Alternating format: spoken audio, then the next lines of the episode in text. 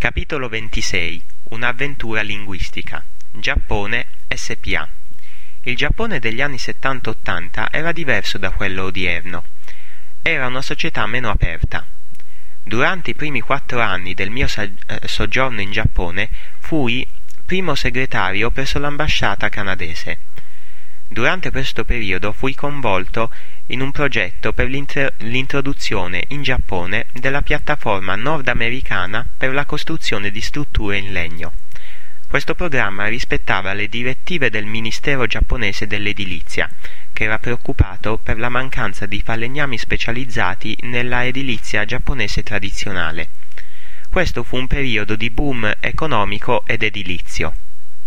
Mi piaceva il mio posto di lavoro presso l'ambasciata canadese, soprattutto perché ero in stretti rapporti con persone giapponesi, come ad esempio i funzionari del Ministero dell'Edilizia e l'Associazione dei giovani falegnami di Tokyo, che partecipò all'introduzione del nuovo sistema di costruzione. D'altra parte, gli obblighi sociali del servizio diplomatico, i frequenti aperitivi serali ed altri eventi poco piacevoli sacrificavano la mia vita privata. Quando lasciai il servizio diplomatico nell'ottobre del 1974, nonostante avessi una vaga idea di ritornare alla facoltà di studi orientali, fui impiegato dalla Seaboard Lumber Sales, un'azienda canadese leader nel settore forestale, per mettere su una filiale a Tokyo. Non avrei mai avuto questa opportunità se non avessi imparato il giapponese.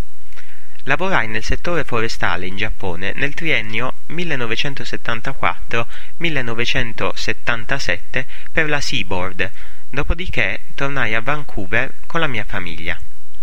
Tornammo in Giappone nel biennio 1981-1982 per conto di un'altra società importante di prodotti forestali canadesi, la Macmillan Bledel Ltd.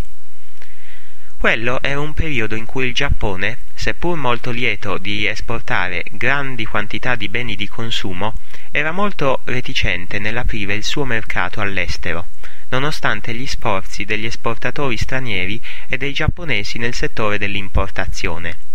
Come responsabile delle operazioni della Macmillan Bledel in Asia, fui responsabile del marketing della carta, della cellulosa vergine e del legname.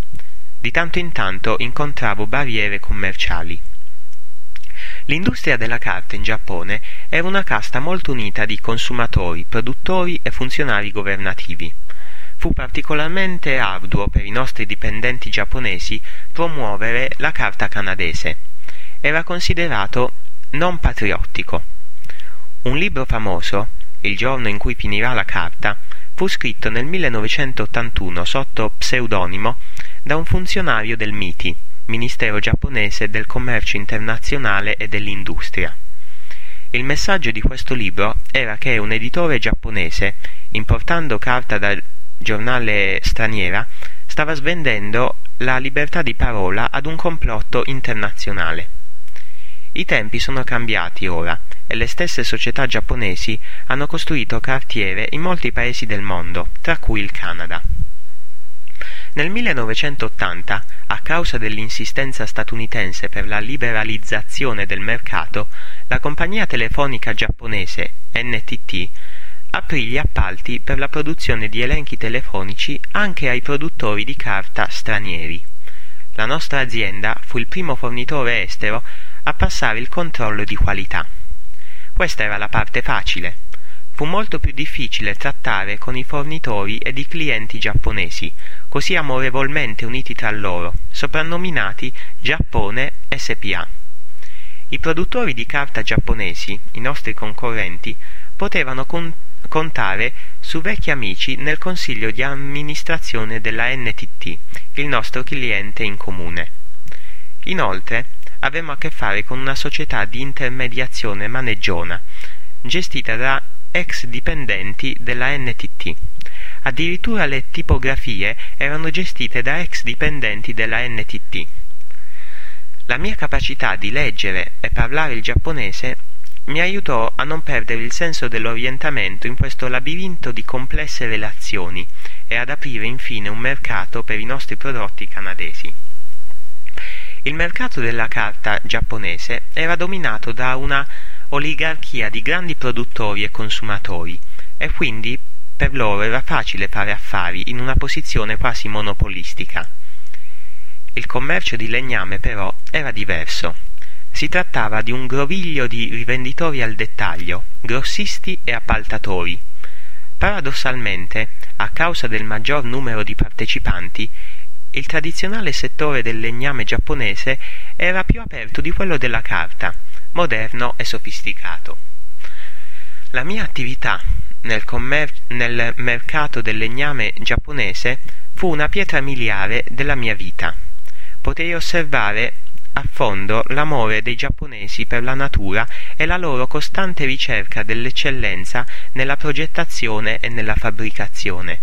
La riverenza per il loro sistema tradizionale di edilizia residenziale e per le abilità del falegname e la loro profonda conoscenza del legno ebbero un impatto suggestivo su di me. Ho già indicato la tendenza conservatrice di quella società. A volte andavo contro le prassi consolidate per raggiungere gli obiettivi della mia compagnia.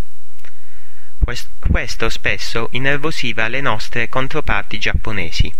Fui una volta descritto come il ciclone Kaufman in un giornale dedicato al mercato del legname. Tuttavia, avevo la sensazione che gli uomini d'affari giapponesi riuscissero sempre a ostentare rispetto, anche quando non condividevano affatto le nostre azioni. Il rispetto reciproco è un pilastro della società giapponese e il principale motivo della sua coesione e del suo benessere.